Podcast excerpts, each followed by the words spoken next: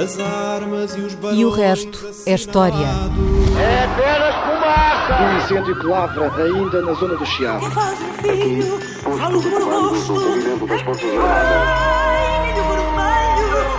amor. Quer transformar este país numa ditadura. Não, não. Com João Miguel Tavares e Rui Ramos. Olá, sejam bem-vindos a este episódio número 139 de E o Resto é História, com a dupla do costume, Rui Ramos, João Miguel Tavares. Esta semana nós temos uma novidade, portanto, a partir de agora vamos também começar a gravar E o Resto é História. Quem tinha a oportunidade de ouvir a nossa voz agora... Vamos também- dar a cara. Vamos dar vamos a cara. dar a cara. Também- Finalmente vamos dar a Exatamente. cara. Também vamos ter a oportunidade de estar nas redes sociais do Observador e também no seu canal de YouTube, portanto basta procurar-nos por E o Resto é História que encontrará este programa. Nas duas últimas semanas, a nossa caixa de correio foi invadida por perguntas a propósito da Rússia e da Ucrânia, como é natural, porque todos nós sentimos uma imensa necessidade de saber mais sobre o passado para compreender aquilo que se está a passar no presente, para nosso grande espanto e choque. E é também por isso que serve o resto da história. O nosso endereço de mail continua à disposição de quem nos ouve, já sabe qual é, história.observador.pt. E, portanto, o programa de hoje é inteiramente dedicado a perguntas dos ouvintes, começando pelo João Campos, que nos questiona sobre um dos temas mais falados nos últimos tempos, a suposta desnazificação da Ucrânia reclamada por Vladimir Putin independentemente do absurdo de a Rússia pretender desnazificar um país cujo presidente é filho de um casal de judeus, como é o caso de Zelensky, a verdade é que há, de facto, uma relação historicamente complexa entre os nacionalistas ucranianos e o regime nazi após a invasão da União Soviética em 1941, e é sobre essa relação que valeria a pena falar, Rui. O João Campos levanta duas questões distintas e seria ótimo se conseguisses abordar ambas. Em primeiro lugar, ele quer saber mais sobre Babi Yar, que é o nome de uma ravina situada em Kiev, onde no final de setembro de 1941 mais de 30 mil judeus ucranianos foram assassinados pelos nazis. Ah, há hoje nesse local um monumento que terá sido atingido e de que terá, porque há dúvidas se realmente foi atingido ou não, na sequência da destruição de uma grande torre de televisão em Kiev por um míssil russo. A segunda pergunta do João Campos prende-se com uma figura complexa chamada Stepan Bandera, um nacionalista ucraniano da primeira metade do século XX que, reparem bem nesta sequência, foi preso na Polónia na década de 30 pelo seu envolvimento no assassinato de um ministro, foi libertado pelos nazis a quando da invasão da Polónia em 1939, foi preso de novo pelos nazis em 1941 por ter proclamado a independência da Ucrânia, foi libertado de novo pelos nazis em 1944 para ajudar a suster o avanço soviético e foi finalmente assassinado em 1959 pelo KGB com acusações de ter participado no Holocausto ucraniano e no assassinato de civis polacos. Stepan Bandera é ainda hoje uma figura polarizadora e polémica na Ucrânia e percebe-se porquê. Para resumir esta introdução que já vai longa, Rui, Portanto, fala-nos do massacre de Babi Yar, fala-nos do Stepan Bandera e explica-nos o porquê desta insistência russa em ligar o nacionalismo ucraniano ao, ao nazismo e, e qual é que é o fundamento histórico disso.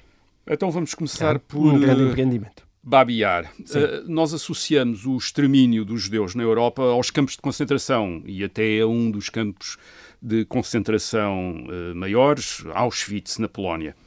Mas nós há uma semana, há umas semanas atrás, falámos aqui da conferência de Wannsee, eh, que decorreu em janeiro de 1942 e em que Reinhard Heinrich, o chefe dos serviços de segurança da Alemanha nazi, tentou coordenar com representantes de vários ministérios do governo alemão uma solução final para o problema judeu com base eh, no extermínio dos judeus. Mas eu disse, nessa altura, que os nazis começaram a matar judeus eh, em grande escala muito antes de Wannsee e, portanto, muito antes de Auschwitz estar em, em funcionamento. E Babi Yar é precisamente a uma das provas disso. Ainda mortes de maneira tradicional? Uh, a tiro. Uh, a Alemanha nazi invadiu a União Soviética em junho de 1941, uh, avançou rapidamente e no fim do ano controlava um, um território correspondente ao que são hoje a Polónia, a Ucrânia, a Bielorrússia, os países bálticos e uma parte da Rússia. E nesta uh, área viviam uh, as maiores comunidades judaicas do mundo. Eles ficaram com a maior população judaica do mundo sob controle da Alemanha nazi. E os exércitos alemães foram seguidos no terreno por uh, unidades especiais que imediatamente começaram a organizar massacres de judeus, ao princípio, sobretudo homens, a pretexto dos judeus serem inimigos dos alemães. Uhum. E foi o que aconteceu em Kiev em setembro de 1941. Kiev tinha sido capturada pelos alemães a 18, 19 de setembro de 1941. Uhum. Os alemães instalaram-se em Kiev, instalaram o seu quartel-general, os seus comandos em Kiev, e no dia 25 houve uma explosão no quartel-general alemão, alemão, provavelmente resultado de explosivos que tinham sido deixados pelos os serviços soviéticos quando retiraram da cidade, precisamente para como uma forma de sabotagem. Sim. E o que aconteceu foi que o governador militar alemão uh, resolveu um, culpar os judeus da cidade de Kiev por essa uh, explosão certo. e, uh, como retaliação, organizar o massacre que é executado por uh, grupos especiais das SS com o apoio do exército. Uh, como é que eles organizaram o massacre? Uh, a 28, no dia 28 de setembro de 1941, a população judaica de Kiev é convocada para se dirigir para um cemitério judaico que havia próximo da ravina de Babiar. Não se explicou porquê, mas foram todos convocados, homens, mulheres, crianças, toda a gente. Disseram-nos para trazerem bagagens, trazerem roupas quentes. Portanto, uhum. a expectativa da população é que iria ser de, dos judeus é que iriam ser talvez deportados de Kiev para outras paragens, certo. não sabiam para onde. Os alemães estavam à espera que aparecessem cerca de 5 mil pessoas, uh, apareceram 30 mil, quer dizer, apareceram todos os judeus de Kiev, basicamente, resolveram Sim. obedecer às ordens. Estamos a imaginar uma população que está sob o terror de a cidade estar finalmente sob o controle dos nazis e, portanto, não quis uh, dar aso a nenhuma um, ação de é? violência. Portanto, certo. obedeceu. E certo. o que é que aconteceu? Os alemães, uh, quando os judeus iam chegando, iam sendo levados para, em grupos para o fundo da ravina, onde eram mortos uh, a tiro. Eram mortos a tiro uh, em determinado momento uns em cima dos outros, quer dizer, em camadas, portanto. E no fim, as paredes da ravina foram feitas desmoronar para enterrar os mortos. Portanto, a ravina funcionou como uma enorme vala comum. E, de, e, com este método, uh, em cerca de dois, em dois dias, os alemães mataram cerca de 33 mil pessoas. 33 mil judeus Sim. de Kiev foram assassinados em dois dias a tiro nesta, nesta ravina em, uh, em um, de, conhecido como Babiar, uh, Babiar uhum. Iar quer dizer ravina em turco, Babi quer dizer a avó, portanto, a ravina da avó. Uh, há, um, há um testemunho um, impressionante sobre este momento em Kiev, que é o diário de uma bibliotecária russa que trabalhava em Kiev, a Irina Koroshunova. Ela escreveu um diário da ocupação uh, alemã em Kiev entre 1941 e 43 e tem esta nota uh, no dia na quinta-feira 2 de outubro de 1941 ela diz nota, quer dizer, nota, é o diário diz toda a gente diz que estão a matar os judeus Portanto, houve este rumor. Ela então, então já tinha visto uh, grupos judeus a, a dirigirem-se e a, digamos, a desaparecer, mas não sabia para onde. E depois é uma rapariga, ela nota lá, diz que é uma, uma rapariga que, uh, movida pela curiosidade, vai até à ravina de Babiar para espreitar, uhum. espreita através de uma paliçada o que é que está a acontecer e uh, conta à Irina que viu imensos, grandes grupos de judeus, todos nus, porque eles eram todos despidos antes de serem uh, assassinados, portanto as roupas eram aproveitadas depois, portanto eles todos nus, a serem conduzidos para a ravina. E ouvia depois os tiros de metralhadora, não sabia o que é que se estava a passar. Isto é, de um, é um diário que foi publicado numa tradução francesa em 2018, chama-se Carnet de Kiev, e é impressionante, porque é uma descrição do dia a dia, enfim, do, da chegada das tropas, das tropas alemãs e depois de, de todas estas uh, uhum. atrocidades e, enfim, e a vida sob a ocupação alemã. E Portanto, foi um dos grandes massacres. Foi um dos maiores massacres judeus na Europa. E o que aconteceu é que até 1976 não há qualquer monumento a marcar o lugar.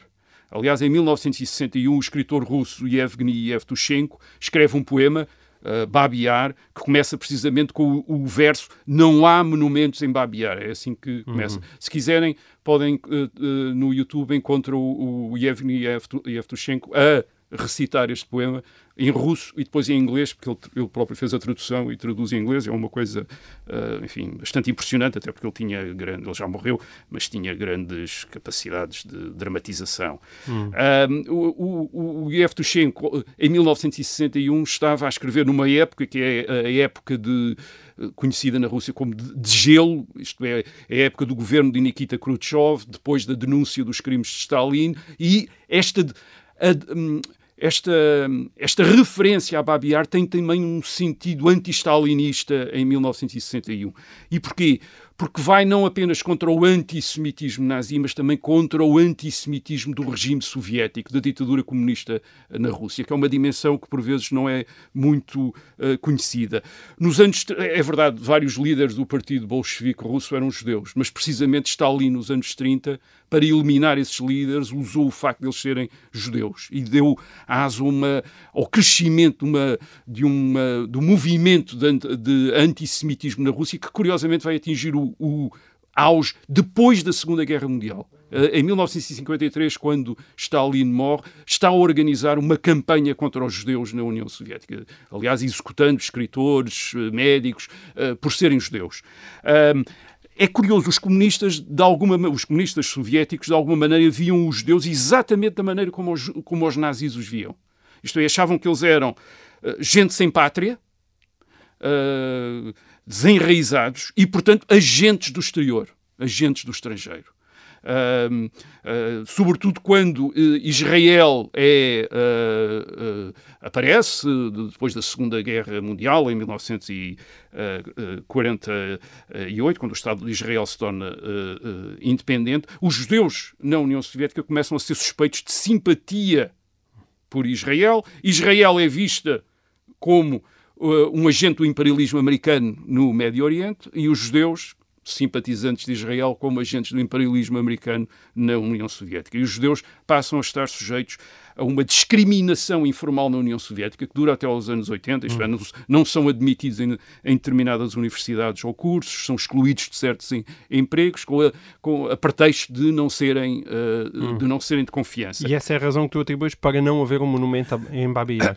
Em parte, essa é uma das razões. A historiografia e o Estado Soviético, portanto, escusam-se a reconhecer que os judeus tivessem sido particularmente perseguidos pelos nazis. Hum. Uh, aliás, em 1948 há dois escritores judeus soviéticos, o Ilya Ehrenburg e o Vassily Grossman, o Vassily Grossman agora está traduzido uhum. e é conhecido, que escreveram um livro sobre os crimes nazis contra os judeus na parte da União Soviética que tinha sido uh, ocupada pela Alemanha, chama-se o Livro Negro, enfim, uhum. o título é grande, mas chama-se o Livro Negro. Ou bem, esse livro foi proibido em 1948 na União Soviética. Portanto, ofi oficialmente, na União Soviética falava-se apenas dos crimes contra as populações soviéticas, sem mencionar os judeus. E em 1976, quando é finalmente construído um monumento em Babi esse monumento assinala o massacre, mas não menciona os judeus. Falava apenas de cidadãos soviéticos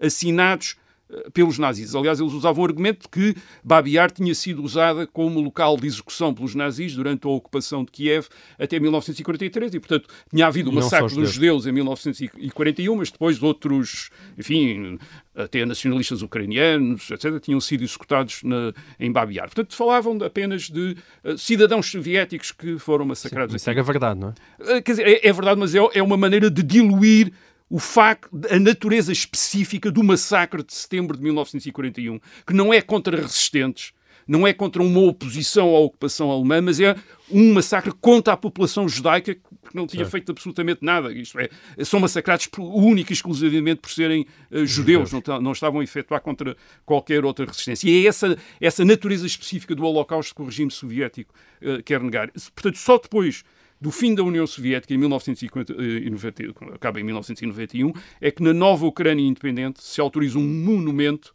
que é um monumento que está lá agora, que reconhece Portanto, que as um vítimas, novo monumento, é que, um novo monumento que reconhece que as vítimas eram uh, uhum. uh, judeus. Agora, em relação à, à, outra questão, portanto, que era a da, a da propaganda, do, a ligação que a propaganda do governo russo tem feito do nacionalismo ucraniano ao nazismo. Bem, a primeira coisa que temos de dizer é que essa ligação é, é tipicamente uma continuação do modo de propaganda soviética que a partir dos anos 1930 trata todos os inimigos da União Soviética como nazis ou fascistas. Todos os inimigos da União Soviética são nazis ou são fascistas. É assim que a, União, que a propaganda soviética sempre eh, tratou os seus críticos, os seus adversários, são na, criticam a União Soviética, logo são fascistas ou são uh, nazis. Mas é também mas é também o aproveitamento e a deturpação de uma situação histórica, e é dessa certo. que vamos falar uh, agora. Em 1941, quando os alemães invadem a União Soviética, os alemães percebem que podem explorar o imenso ressentimento que havia na população da União Soviética contra a ditadura comunista e, sobretudo, da população não russa da União Soviética. E era o caso da Ucrânia. Reparem, a Ucrânia até 1939 tinha estado dividida entre a União Soviética e a Polónia. Já falámos disso Sim. há dois programas. Uh, na parte soviética, que era a parte leste da Ucrânia, que tinha o seu centro em Kiev, os ucranianos tinham sido sujeitos à grande fome da coletivização dos anos 1930 e à Sim. repressão uh, o chamado Holodomor, não é? O, o chamado Holodomor. Do qual nós já falamos aqui no programa. E na parte ocidental, na parte polaca, com, cu, cujo centro era uh, a atual cidade de, de a cidade que atualmente chamamos Lviv, na altura era chamada Lvov e antes era chamada Lemberg, hum. portanto já teve vários nomes esta cidade. Uh, os ucranianos, portanto, que viviam na Polónia, na parte ocidental da Ucrânia, que então ficava na Polónia, os ucranianos tinham desenvolvido organizações nacionalistas uh, que, quando os soviéticos invadiram a Polónia em 1939, os soviéticos invadiram a Polónia com os alemães em 1939, os alemães invadiram do, do, do, do vindos do oeste, os uh, soviéticos do leste, os uh, soviéticos perseguiram, reprimiram brutalmente estes nacionalistas ucranianos. Portanto, quando os alemães chegam em, no, no, fim do verão, outono de 1941, à Ucrânia, são recebidos como libertadores. Uh, uh, uh, e eles próprios passam a tratar os ucranianos como aliados. Uhum. Uh, os ucranianos. Aliás, Mas só os ucranianos... quando chegam ou houve algum trabalho? Não, é quando, é quando chegam. É, é quando chegam, hum. quer dizer, até porque há uma, uh, há uma parte dos ucranianos que foram sujeitos àquela fome e têm um ódio enorme aos soviéticos, uh, e há outra parte que eram nacionalistas, que estavam na Polónia uhum. e depois foram reprimidos e também odeiam certo. imenso os soviéticos. Portanto, os alemães não precisam de fazer propaganda entre esta gente. Eles estão. Mas juntam-se às tropas estão... nazis? Não, eu, eu, o, o que acontece é que os alemães tentam explorar esta uh, boa vontade que existia inicialmente para com aqueles que eram inimigos dos soviéticos logo foram vistos como amigos de, desta população Sim. que tinha sido reprimida pelos uh, uh, soviéticos. Aliás, uh, nesse diário que eu referi da Irina Koroshunova, ela nota como de repente em Kiev toda a gente se fez ucraniano, como ela diz, toda a hum. gente diz, e mesmo aqueles que eram russos dizem logo que são ucranianos, porque, porque perceberam que os alemães os iam tratar de uma maneira melhor. Eles dizem que, é, que não foi nada fácil isso porque reparem, isto era uma, era uma região de imensa mistura das populações. Portanto, da mesma família havia um, um, havia uns que eram ucranianos, outros que eram russos, outros que eram polacos, quer dizer, da mesma família, de acordo com os casamentos, as alianças, portanto, as, as famílias hum. estavam divididas por estas nacionalidades. Mas os ucranianos Mas muitos queriam também ambicionavam a, independência. A grande expectativa dos nacionalistas ucranianos é que a Alemanha eh, permitisse a declaração, de, a, a, a reconhecesse uma Ucrânia independente. E eles uhum. tentam mesmo proclamar uma Ucrânia independente. O, o, os alemães integram muitos ucranianos em unidades auxiliares do exército alemão e nas SS. Uh, nem todos eram nacionalistas, ao contrário do que diz agora a propaganda de Vladimir Putin, segundo o historiador Timothy Snyder, que estudou esta, época, esta região nesta época, hum. no seu livro As Terras Sangrentas. Um, maior, uma grande parte dos colaboradores ucranianos uh, dos uh, nazis eram até gente que tinha colaborado com os soviéticos nos anos 30.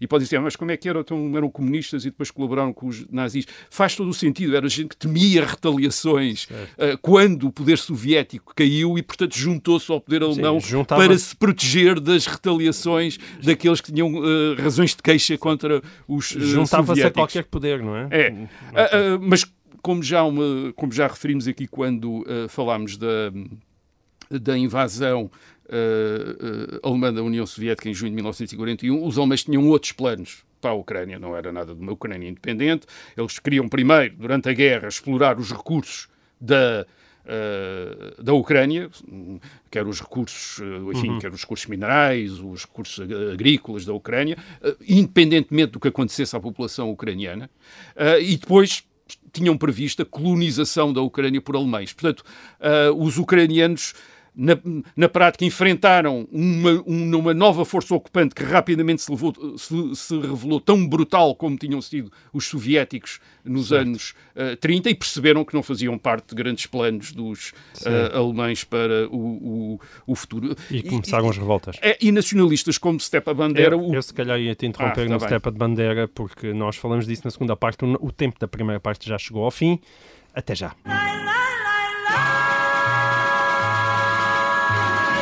Olá, sejam bem-vindos a esta segunda parte de E o Resto é História, agora na rádio e em podcast e também uh, no YouTube e nas redes sociais. Um, estávamos no Stepan Bandera, não é? Foi percurso... uma das perguntas do João Campos. Quem Exato. é que foi então o este percurso... Stepan Bandera? O percurso que tu uh, descreveste uh, início. ao início do Stepan Bandera, de alguma maneira descreve Uh, os dilemas e as reviravoltas do nacionalismo ucraniano Sim. sob a ocupação alemã. Uh, uma colaboração, uma expectativa de colaboração com os nazis in, inicial, de depois uma revolta. De repente uh, anuncia depois, a independência, vai é, preso é, pelos próprios nazis. Depois uh, os nazis, portanto, estão interessados em uh, 1941, 42, enquanto a guerra lhes está a correr bem, em não dar, não criar grandes expectativas Aos na Ucrânia. Quando a guerra lhes começa a, a, correr, mal. outra vez, voltam a recuperar os, os nacionalistas ucranianos. Entretanto, os nacionalistas ucranianos já estão conscientes do que os nazis uh, não têm grandes ideias uh, para eles e acabam por uh, a combater tanto o exército soviético como o exército alemão na Ucrânia. Isto é uma guerra extraordinariamente feia e complicada. Toda a gente faz guerra a toda a gente. Hum. Uh, 1944, 45, os nacionalistas ucranianos, ucranianos combatem os alemães, combatem os soviéticos, combatem também os polacos, os nacionalistas polacos. Uh, os ucranianos organizam limpezas étnicas de polacos, os polacos organizam limpezas étnicas de assim, ucranianos. Os polacos, aquilo já estava, uh, não, porque, ainda, porque não, o território ainda não estava separado, não, estava tudo misturado. O, este oeste da Ucrânia tinha hum. feito parte da Polónia, da Polónia e cerca de 10% da população é placa. Certo. Em 1944, portanto, era um faroeste. Sim. E, portanto, é preciso. Isto é o, e, e há também muita população ucraniana no resto da Polónia. Uhum. Aliás, aquilo que vai. Aquilo, a Segunda Guerra Mundial na, na Europa Central e no leste, na prática, consistiu numa espécie de homogeneização das populações desses Estados nacionais dessa região, que hum. até 1939 têm populações extraordinariamente variadas, extraordinariamente misturadas, das, das, populações mais misturadas da Europa. Reparem que isto eram tudo territórios que faziam parte de grandes impérios. Não eram impérios nacionais, eram impérios, eh, o Império Austro-Húngaro, o Império Russo, o Império Alemão. E as populações tinham-se misturado nos territórios desses impérios. Portanto, não havia uma espécie de territórios onde só havia polacos, outros onde só havia ucranianos, uhum. outro onde só havia russos. Não, as populações estavam todas misturadas. E no final da guerra? E no final da guerra o que se fez foi de separar as populações. Por exemplo, uhum. entre a Ucrânia agora soviética e a Polónia, houve uma espécie de troca de população. Os polacos expulsaram cerca de um milhão de ucranianos da Polónia e, na, e os soviéticos expulsaram cerca de um milhão de polacos da, uh, da Ucrânia agora uh, soviética. Os polacos também expulsaram milhões de alemães para a Alemanha, para os checoslovacos também expulsaram milhões de alemães. Isto é uma limpeza, há limpezas étnicas em, em todo lado. Agora, a relação entre o nacionalismo ucraniano e os alemães. Quer dizer, isto, isto dá a autoridade, isto é, justifica dizer que o nacionalismo ucraniano é nazi. Hum. Não, quer dizer, os nacionalistas ucranianos colaboraram em determinada altura com a Alemanha nazi, mas para se libertarem da repressão soviética. Tal como a Finlândia também colaborou com a Alemanha nazi contra a União Soviética. Uh, em 1941 atacou a União Soviética. Para quê? Para recuperar o território que tinha perdido na guerra com a União Soviética em 1940. E ninguém diz que a Finlândia é um Estado nazi por ter colaborado com a Alemanha certo. nazi. Aliás, em termos de colaboração com a Alemanha, é preciso dizer que em toda a Europa ocupada houve colaboração. E isso inclui também a Rússia, isto é, há imensos colaboradores russos da Alemanha nazi nos territórios ocupados uh, pela, uh, pelos alemães. E mais, um dos Estados que na Europa mais colaborou com a Alemanha nazi foi a própria União Soviética.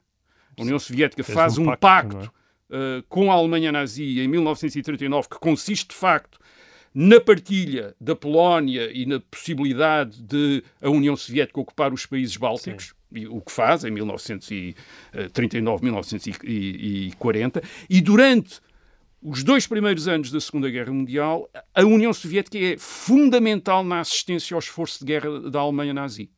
Uh, uh, Dá-lhes abastecimentos de todo o tipo, É uma, é uma, funciona como uma espécie de garantia que daquele lado não há ameaças, o que permite colocar todo o exército alemão no Ocidente contra a, a França e contra a Inglaterra. Uh, aliás, isto é a União Soviética e os partidos comunistas na, na, Europa Ocidental. Os partidos comunistas na Europa Ocidental condenam a guerra contra a Alemanha nazi, como por exemplo o Partido Comunista Francês, de tal maneira que o governo francês tem de uh, banir o partido, proibir o Partido Comunista em, 1900, em setembro de 1939. E porquê? Porque o, o Partido Comunista está a sabotar o esforço de guerra contra a Alemanha nazi. Uh, e em 1940, em junho de 1940, quando a Alemanha derrota a França, a direção do Partido Comunista faz uma proposta às autoridades de ocupação alemãs para deixarem publicar a imprensa comunista que tinha sido proibida pelo governo francês. Uh, uh, porquê? Porque a Alemanha, a Alemanha nazi é aliada da União Soviética, logo é aliada dos comunistas nos países onde tinha, onde tinha ocupado. Só em, em junho de 1941, quando a Alemanha nazi ataca a União Soviética, é que os comunistas franceses passam, a, isto é, a direção do partido, porque havia muitos comunistas franceses, obviamente, que acharam isto insuportável e até saíram do partido e uh, para se oferecerem para a resistência, não, não queriam colaborar com a Alemanha. Mas só em, 1900, em junho de 1941 é que o Partido Comunista Francês se oferece totalmente à resistência contra a ocupação uhum. uh, uh, alemã. Porquê?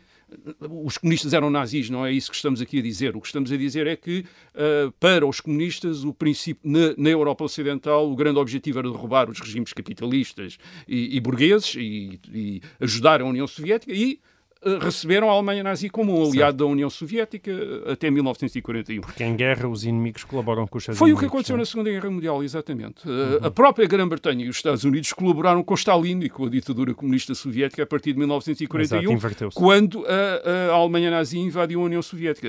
Agora, vamos chamar comunistas ao Churchill e ao Roosevelt por terem feito isso.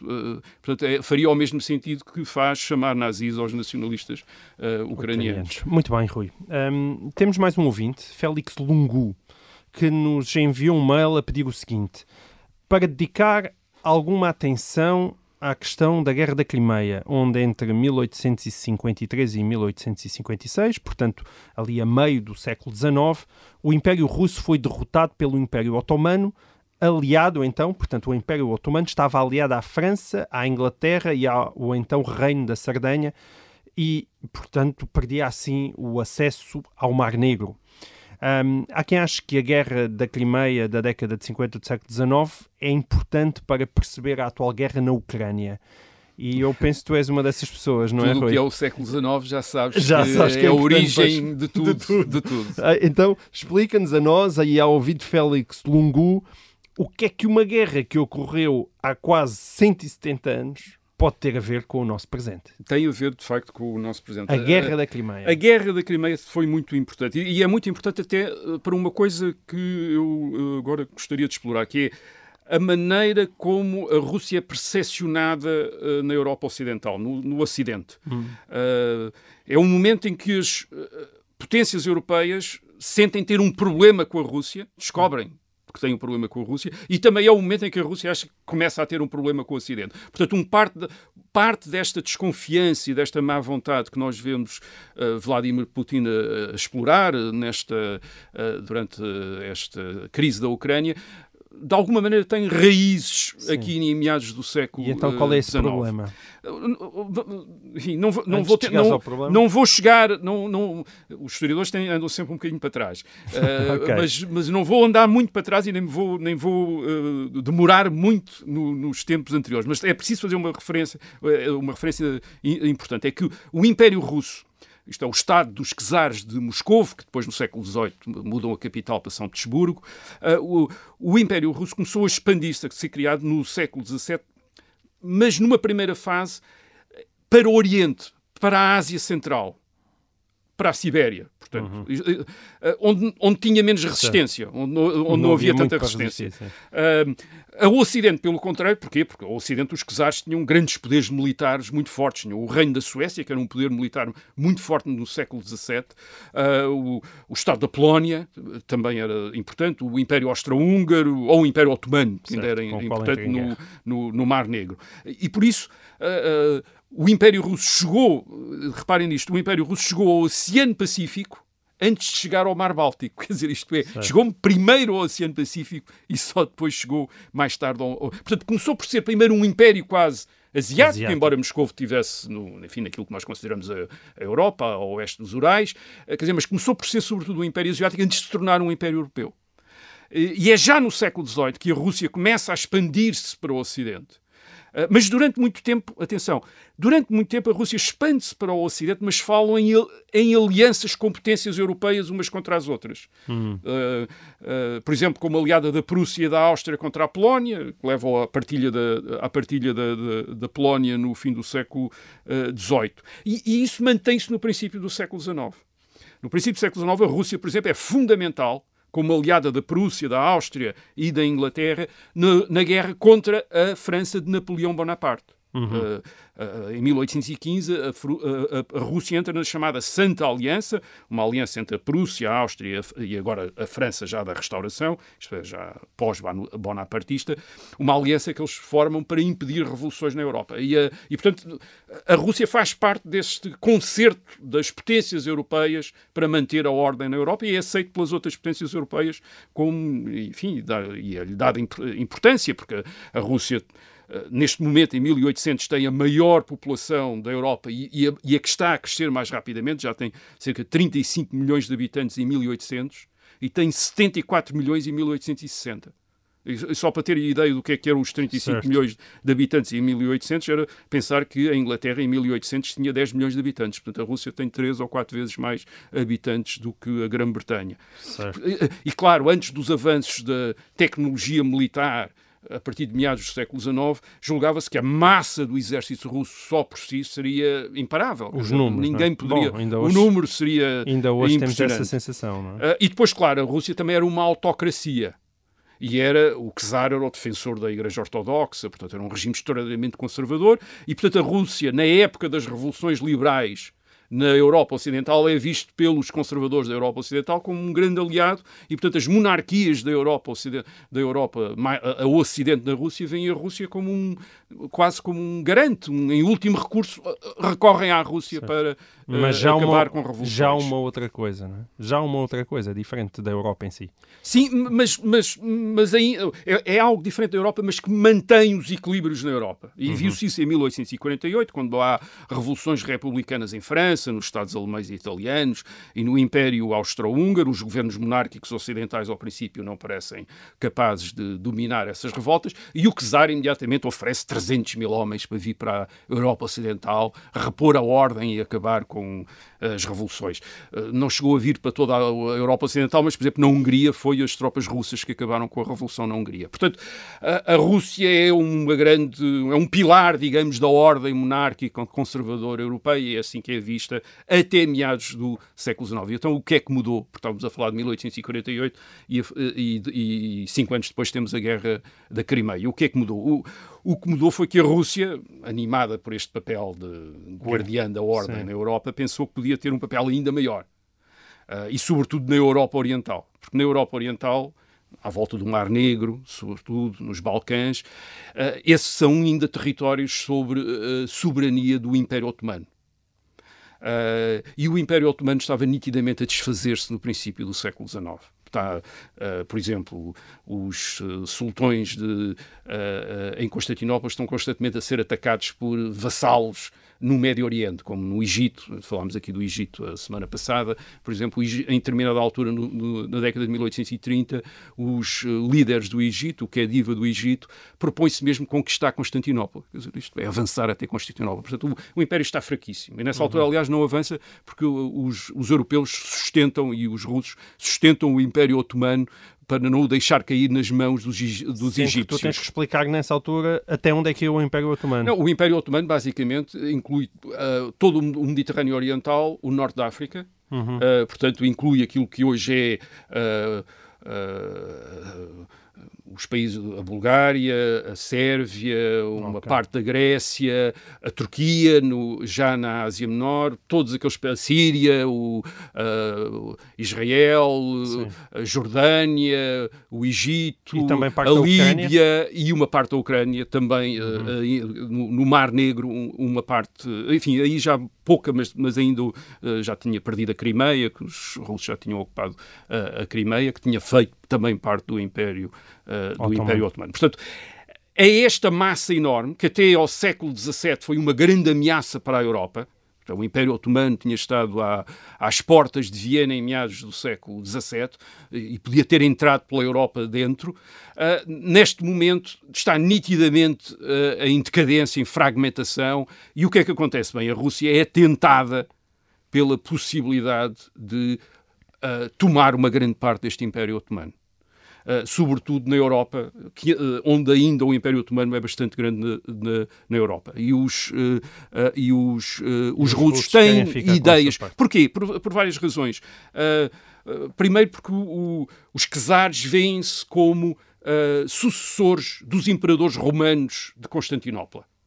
O czar quer dizer César, quer dizer, portanto, eles têm o título dos imperadores romanos de Constantinopla. E depois, a, a, a Igreja Ortodoxa Russa vê-se também como uma grande igreja dos, orto, dos, crist... dos 12 milhões de cristãos ortodoxos que vivem sob domínio otomano. Uhum. E, portanto, o czar quer ser o protetor dos cristãos ortodoxos que vivem sob certo. domínio otomano.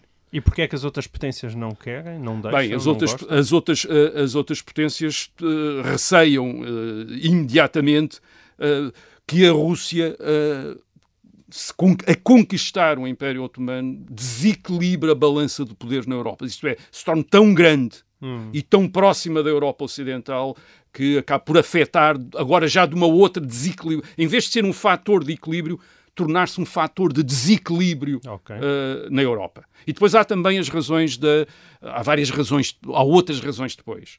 Uh, por exemplo, a Inglaterra, que está na, a conquistar a Índia, uh, não quer que o Império Russo se aproxime excessivamente através do Médio Oriente, porque eles imaginam isto: é, os russos chegam a Constantinopla e depois passam para uh, para a Ásia Menor, para o Médio Oriente e de repente estão às portas da Índia também, uhum. também porque vão com aqueles, todos aqueles territórios do Império Otomano. Isto é, conquistando Constantinopla, tudo o resto cairia depois em sucessão e o czar tornar-se-ia o grande imperador do Médio, do Médio Oriente. Portanto, os ingleses não estão não. interessados nisso. E porquê é que a guerra acontece na Crimeia?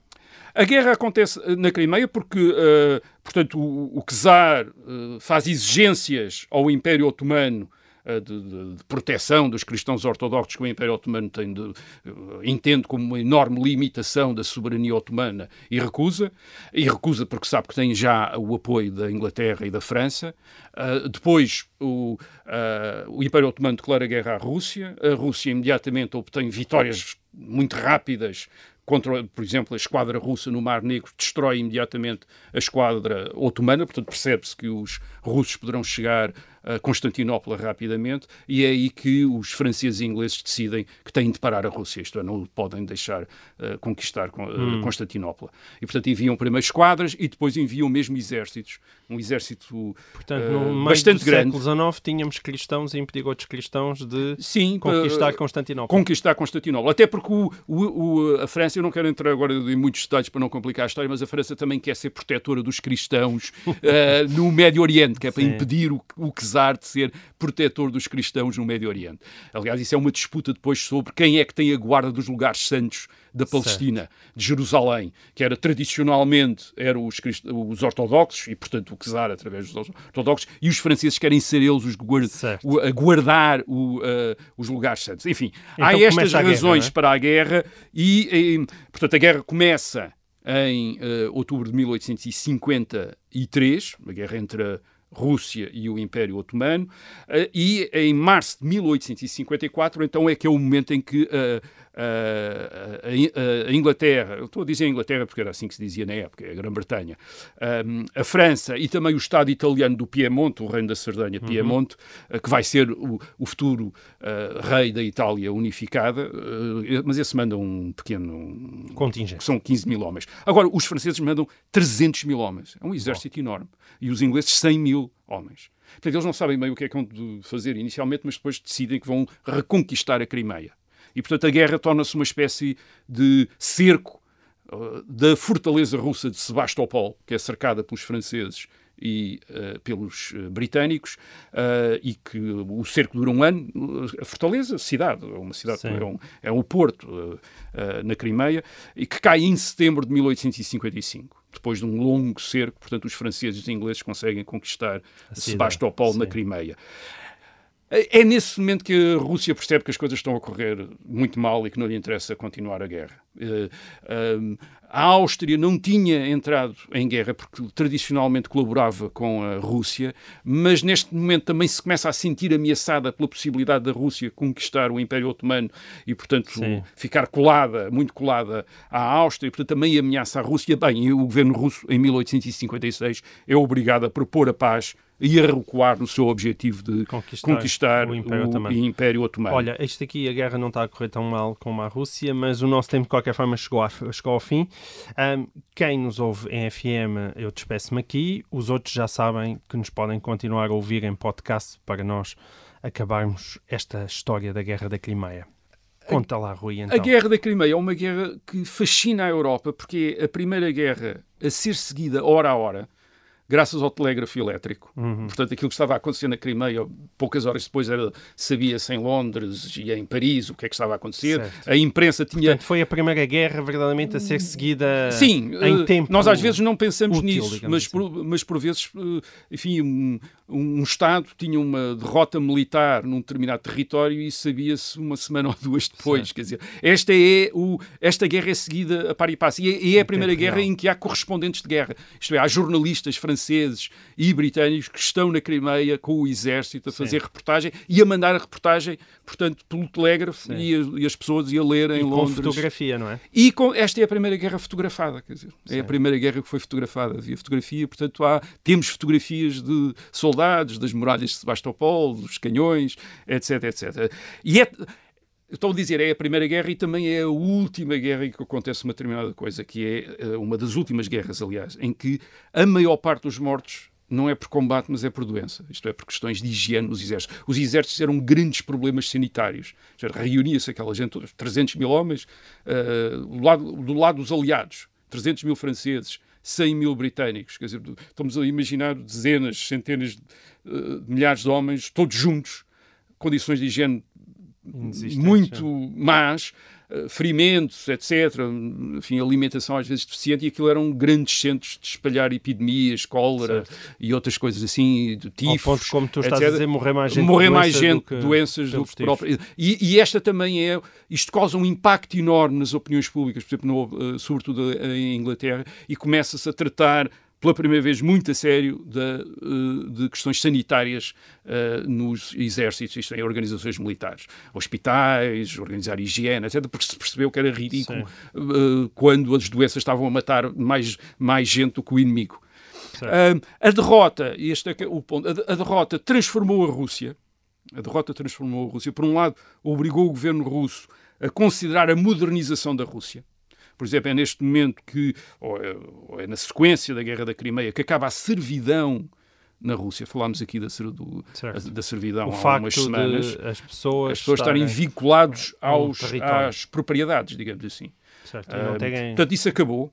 Uh, é também, enfim, anos depois, também está ligado com a guerra na Crimeia, uh, a venda do Alasca da América Russa aos Estados Unidos, porque os russos de facto mudaram a sua expansão, isto é, percebem-se que não podem continuar Sim. a expandir-se. Uh, os russos tinham passado para a América, através da Sibéria, portanto, tinham passado para a América. O Alasca era uma província russa e em 1867 o governo russo vende aos Estados Unidos. Curiosamente, com uma grande revolta nos Estados Unidos, porque toda a gente achou que era absolutamente ridículo comprar o Alasca.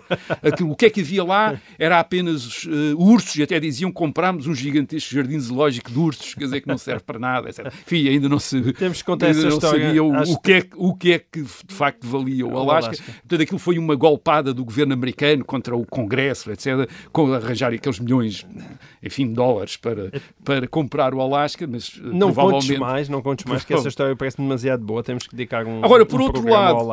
Por outro lado, a guerra da Crimeia eh, creio que terá contribuído também, não é o único fator, mas terá contribuído também para uma para a formação de uma nova identidade russa, muito em contraste com o Ocidente. Portanto, uma identidade que via a Rússia já não tanto como uma potência europeia, com Uh, como outras potências europeias, com territórios extra-europeus na Ásia, uhum. uh, mas como uma potência, uh, além de eslava, ortodoxa, euroasiática. Isto é, uma potência diferente, uma potência não, não, que não é bem europeia e que vê o Ocidente como já não como, uma, como algo de que a Rússia faz parte, mas como um inimigo.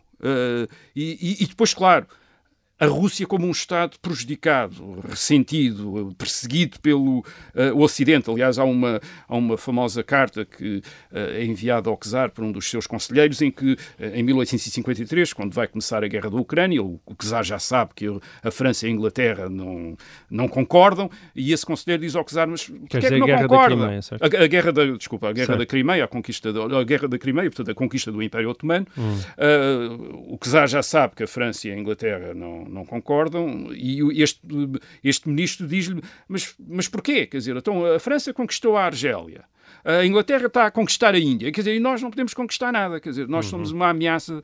Uh, porquê? Porque há aqui um sentimento anti-russo, quer dizer, certo. eles não gostam de nós e são, e são contra nós. E há alguma razão, e há alguma razão nisso, porque uh, a, guerra, a guerra da Crimeia também transformou a visão da Rússia ao Ocidente.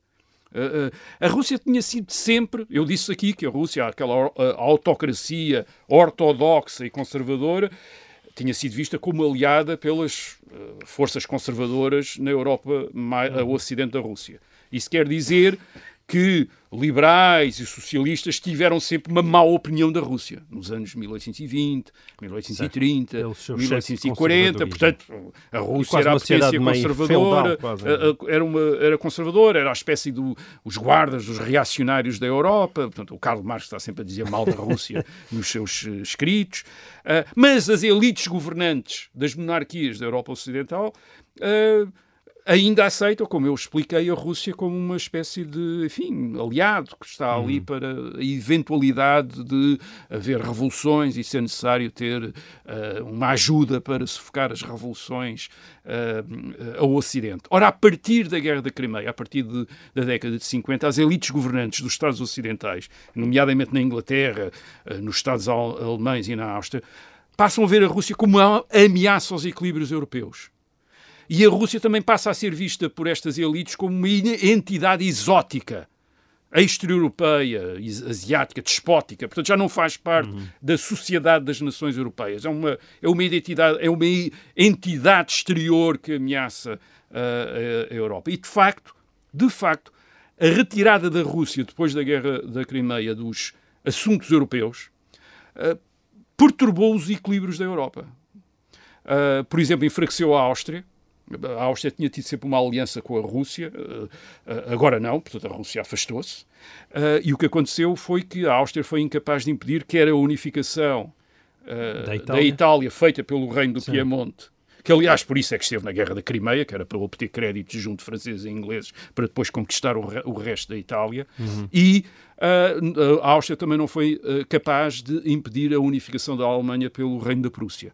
Uh, portanto, de repente apareceram duas, dois Estados uh, uh, novos na, na, Europa Ocidental, a Alemanha unificada e a Itália unificada, que em grande medida resultam da uh, da Áustria ter ficado isolada sem uma aliança russa para impedir a, a, o Piemonte, uh, e no caso do Piemonte também a França, que ajudou o Piemonte na, na unificação italiana, uh, e impedir a Prússia, e impedir a Prússia de se apossarem daqueles territórios. Hum. Do, do, quer dizer, a Alemanha e a Itália, nesta época, portanto, até esta época, eram territórios com imensos Estados. Certo. E são nesta, é nesta altura que são uh, unificados. E a Áustria esteve sempre interessada em mantê-los, em manter o Império Austro-Húngaro esteve sempre interessado em manter quer a Alemanha, quer a, a, Itália dividida em, em, muitos Estados.